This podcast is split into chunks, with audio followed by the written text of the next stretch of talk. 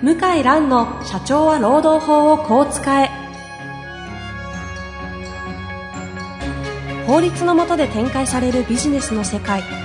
ポッドキャスト社長は労働法をこう使えは弁護士の向井蘭が経営者の立場に立って経営者が知っておくべき労働法の基礎だけでなくビジネスに関する法律の問題を分かりやすく解説します。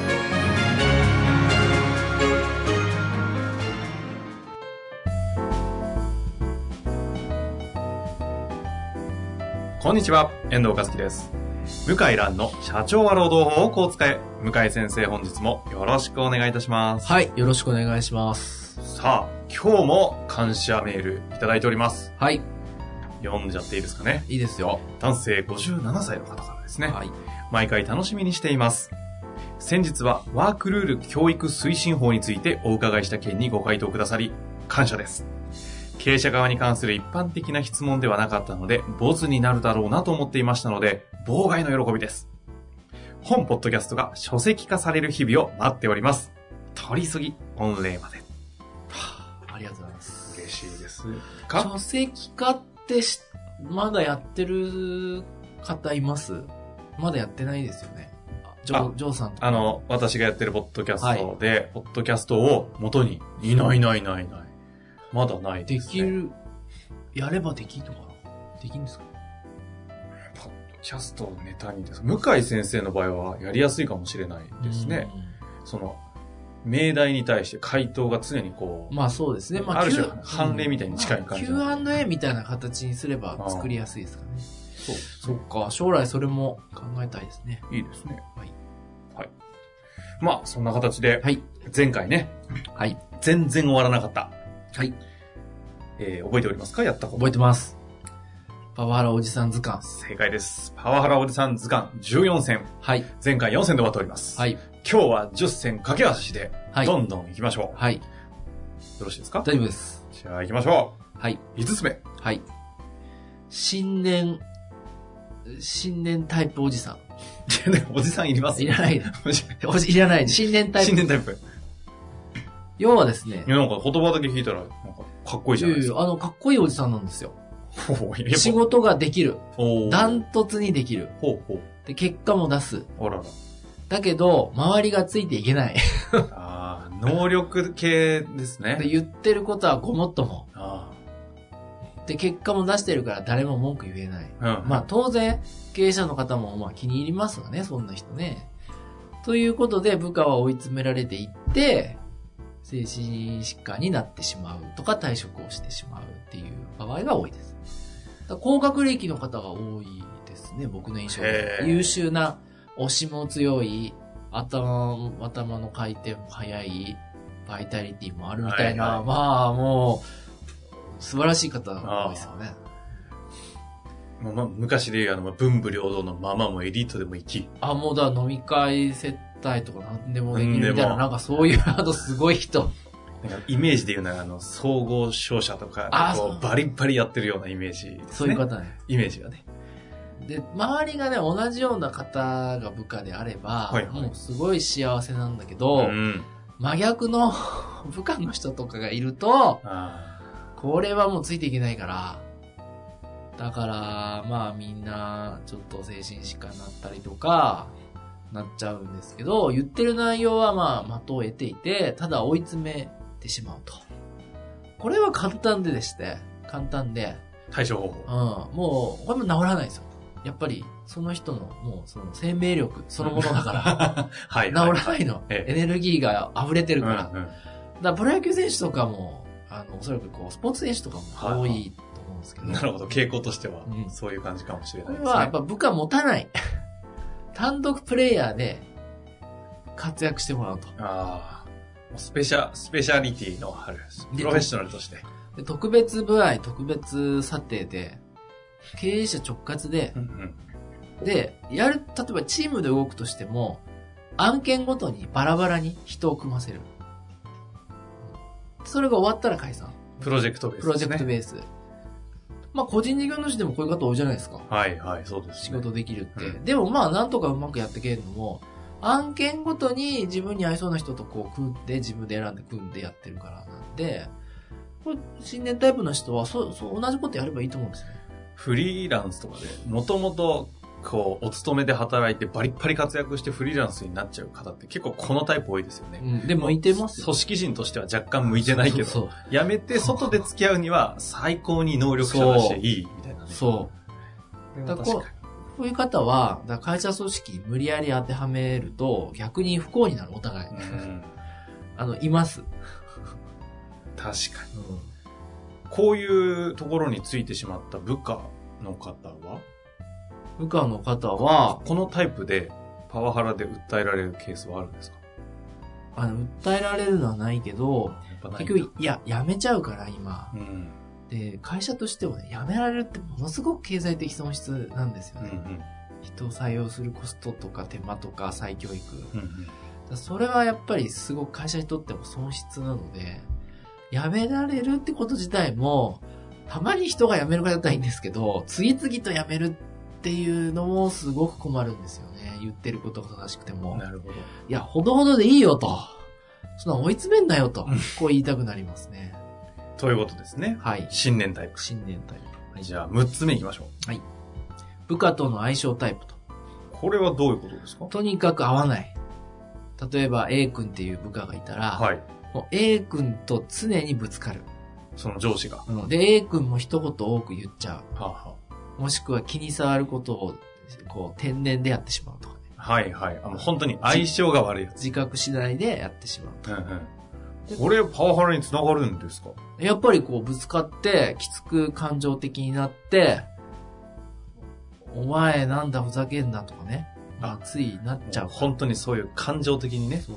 ところが、ところがですね、この加害者の行動、加害者と言われてる上司の行動は治る可能性があって、なんでかっていうと、個人の相性が原因のパワハラは、他の部下では発症してないから、発症っていうか発生してないから。はあはあはあはだから私ヒアリングするときは、じゃあこの、まあ、今回の件はね、まあ、録音データもあるし、まあ、わかりましたけど、他の部下の方ではありますかと、起きたことありますかっていうと、二通り分かれて、実はいっぱいあるんですと。えうん。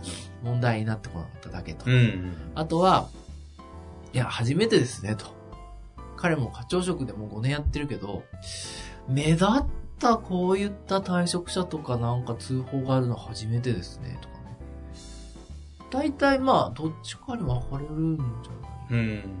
かと思うんですね。これは、だから本当は、あの、話した方がいいですよね。うん。別の第三者の方が。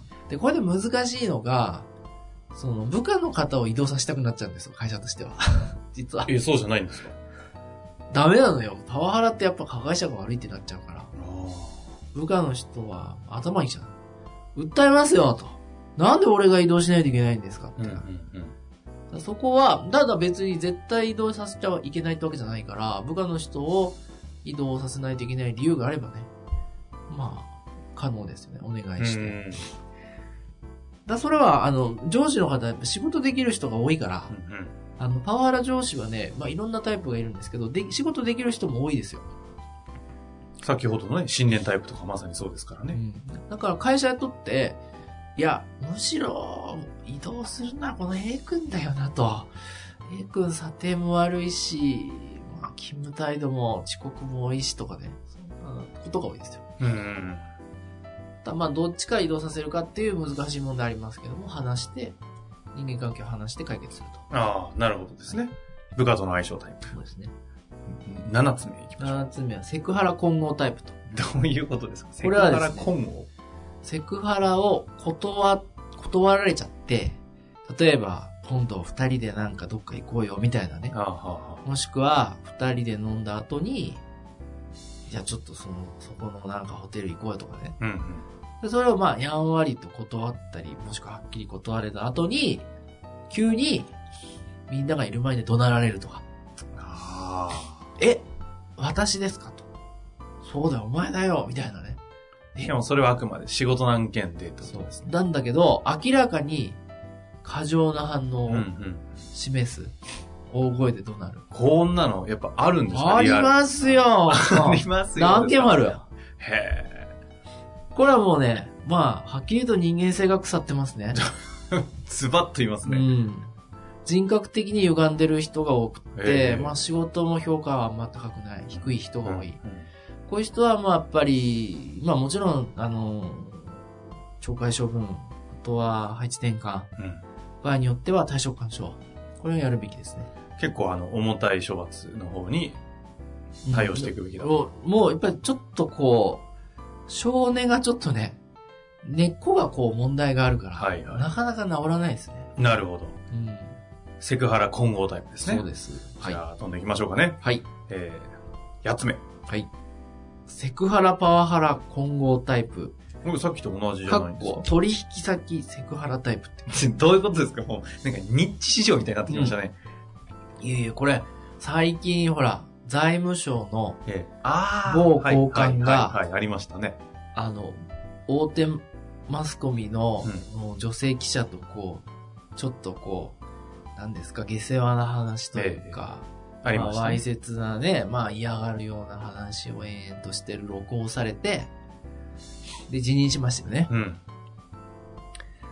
あとは、まあ最近じゃあ地方銀行、某、あの、地某地方銀行の会長さんかな？が取引先の不適切な行為を女性行為にしてることを止められなくて、うんえー辞任したと。うんこういうね、要はまあ、昔もまあ、全世界中あるんですけど、うん若い女性とか綺麗な女性をこう、接待の席に同席させたりして、はいはい。で、まあ、それでね、自分に有利な商談をまとめたりとかう、ん。よくあるよくありますね。ですうが、ん今の時代は、もう録音されて、外部にばらされたりとか、もう、記者会見開かれたりとか、まあ、十分あるから、これはもう、あの、いや、お前はビジネス分かってないと。そうかもしれないでね。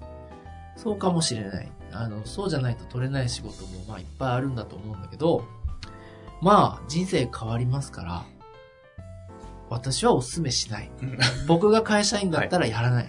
僕が男性上司だったら。自分の身が可愛いから。これでクビにはなりたくない。そこですか。うん。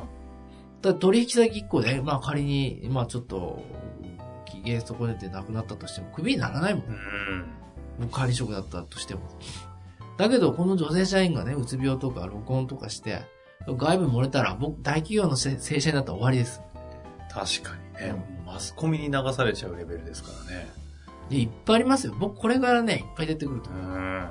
我慢しないもん、今のあの若い女性の僕の見てる、聞いてる傾向からすると、お父さんとかにすぐ相談して、お父さんも怒っちゃって、で、それで大騒ぎになるみたいな。生々しい話、未だにありますよね。私も一件、つい最近聞きましたよ。2年目の、もう一流大学出て、超一流企業入って、とんでもない設定させられて、泣いて電話かかってくるみたいな。あただその方のお父さん、とんでもない重役のある会社の役員だけど、その上司大丈夫かみたいなね。あれやられたら怖いぞと思いながらね。ありますよね。あ。いや、あの、そっちの方がもう怖くって、えー、これは、あの、取引先からのセクハラなんですよね。だけど、お前我慢しろよっていうのはパワハラになるんですよ。ああ。だだから混合タイプって言うんですよ。そういうことです。そう。あ、取引先からの、あって、それを我慢しろというのを上司が言った瞬間にパワハラとして。わかりました。あんま長くしてもね。はい。はいはい。9つ。はい9つ。9個目。はい。精神疾患タイプですね。これはパワハラって言うんですか？いや、あのーもうひたすら攻撃的で、で、な、怒鳴る、なじる、うん。怒る、うん殴る、うんそ、そ、そこまでですか気分の浮き沈みが激しいと。うんまあ、もう精神疾患にかかってる時もありますね。このパターンはだってもう、ある種、症状じゃないですか。ただ、懲戒処分も行うべきだと思うんです。配置転換もやるべきなんですけど、場合によっては休職も検討した方がいい。明らかに、もう精神のバランスを書いている。ただあの、能力限界型もまあ似てる。結果的にここに行っちゃうパターンもあるってことですね。だだから、一つ一つこう、重なってるんですけど、繋がってるんですけど、それもありますよ。これちなみにあの、精神疾患的な形が原因でパワハラになって、はい。懲戒処分みたいな方向に行ったけれども、この精神疾患になったこと自体が会社の責任だっていうところにこうなるっていうケースはないんですか？ありますよ。あります。長時間労働があれば、あの、容易に、長時間労働と重たいノルマと、その、パワハラなさってる方のその上の上司からの、まあ、それこそパワハラ。パワハラオブパワハラみたいな。はいはいはいはい。これがあればなりますね。という風にわけわかんなくなるんで、休もうかと。責めるのもいいんだけど、うんうんうんそういうのが必要な時も多いですよ。このタイプですか。確かにありそうですね。もう完全にメーターがもう限界、うんうん。壊れちゃってる。みたいな。まあ、一つの方は給食とそうです。いうことですね。ね。さあ、残念ながらラストになってしまいましラた。ストっすか？あれ？おかしいな。最後、残り4つを残しながそうら、ですね。4つある中で、5つですね、残り。どれか、向井先生がね、ぜひご紹介したいというのを選んで、あとは、パワハラおじさん図鑑に委ねましょう。まあ、お願いします。さい、あ、まあまあ、そうですね。社内、まあ順番に、社内権力闘争タイプと。これは、どういうことですかね。確かに、暴言は言った。はい。うん。だけど、そんなに俺悪いことしたかと、疑問に思う。うん加害者からすれば。うんうん。で、私に相談が来る事案でも、やたら相談する担当者の人が数が多くって、ほうほうほで、もう結論が決まってるみたいな言い方するわけ。う。はいはい。ああ、はははは。これで行きたいと。なるほど。いやいや、無理だと。この内容では、まあ、処分も難しいぐらいですよ、と言うと、なんか侵害だ、みたいな顔をさことがあって、うんで後で聞くと、やっぱりこの、よくあるじゃないですか、レスリング協会とかなんとか協会で、背後に権力闘争があって、で、それをパワハラで告発したみたいな。この前だったら、ウェイトリフティング協会かな？結局パワハラじゃないとうん。なったはずですね、三宅会長についてはあ。、パワハラじゃないんですね。ないという第三者委員会の結論が出たので、だからなんていうのかな。権力闘争の道具に使われてる時があって、あ、じゃあ本当にもう、権力闘争で干される、干すためにわざわざ、そうそうこのパワハラというのを使ってやってくる。そう。これ、なんか、怖い話ですね。いや、多いですよ。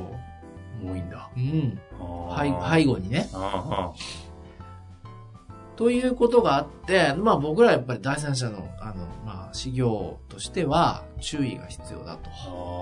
いうことで、まあちょっと、予防とかね、対応法ってまあ難しいんですけど、まああんまりお客様の、こう、なんていうの、まあ意向の通りにやると、喜ぶんですけど、うんうん。これは意向の通りやっちゃダメだなと。まあ、権力構想にたまたま加担するというか、使われちゃったという形になっちゃうこともあるってうことですん。で、まあそれでね、例えば意見が通らないくて、解任されるとか、だったらもうそれはしょうがないから。だからまあ、あの自分の意見は言うようにしてますけど、ああ、これ権力闘争が関わってるな、みたいなのがありますね。はあ。いや、気の毒だな、この部長さんとかねう。ーん。だから僕はパワハラ上司には、同情的なのは、こういうふうにね、いっぱいあるんですよ、いろいろ。実質パワハラじゃない形で、うん実はと。言ったけど確かに俺はと。ただ、それにはこうこうこういう理由があって、で、それ以外にほとんど何にもないですと。あで、それはなんか、しかもな、2、3年前の話を急に持ち出されて、ーうんうん。僕は不可解ですみたいな感じの案件ですよ。あるんですね。あります、あります。いや、向井先生のこのタイプ分けは、本当に生々しい現場の実態からね、こう、抽出してるので、なんか生々しいですね。まあ、でも面白いんじゃないですか？そうですねあの、労働法って人間を扱ってるから、はいはいもっと生々しくやらないとダメだと思うんですうんね。うん。あの、こう、本もそうだし、セミナーも。うんだけどなんか法律ばっかり喋ってるイメージがあって、まあ、あれでは良くないですよね。うんと思います。というわけで、はいえ2回にわたってパワハラおじさん図鑑、はい14選のうち10選やはいってまいりました。はい。非常にね、何度も同じ言葉がありましたが、生々しいお話がありましたので、はい。まあ、他にもね、こういうタイプあるんじゃないかというアイデアというかね、ありましたら、そういうのもあのぜひ聞いてみたいので、はい質問コーナーの方にね、はいお。寄せいただいたり、今日の話を聞いた上でこういう場合はどう対応すればいいのかみたいな話もあればお待ちしております。はい。というわけで、よろしいですか？はい、大丈夫です。ということで、向井先生本日もありがとうございました。ありがとうございました。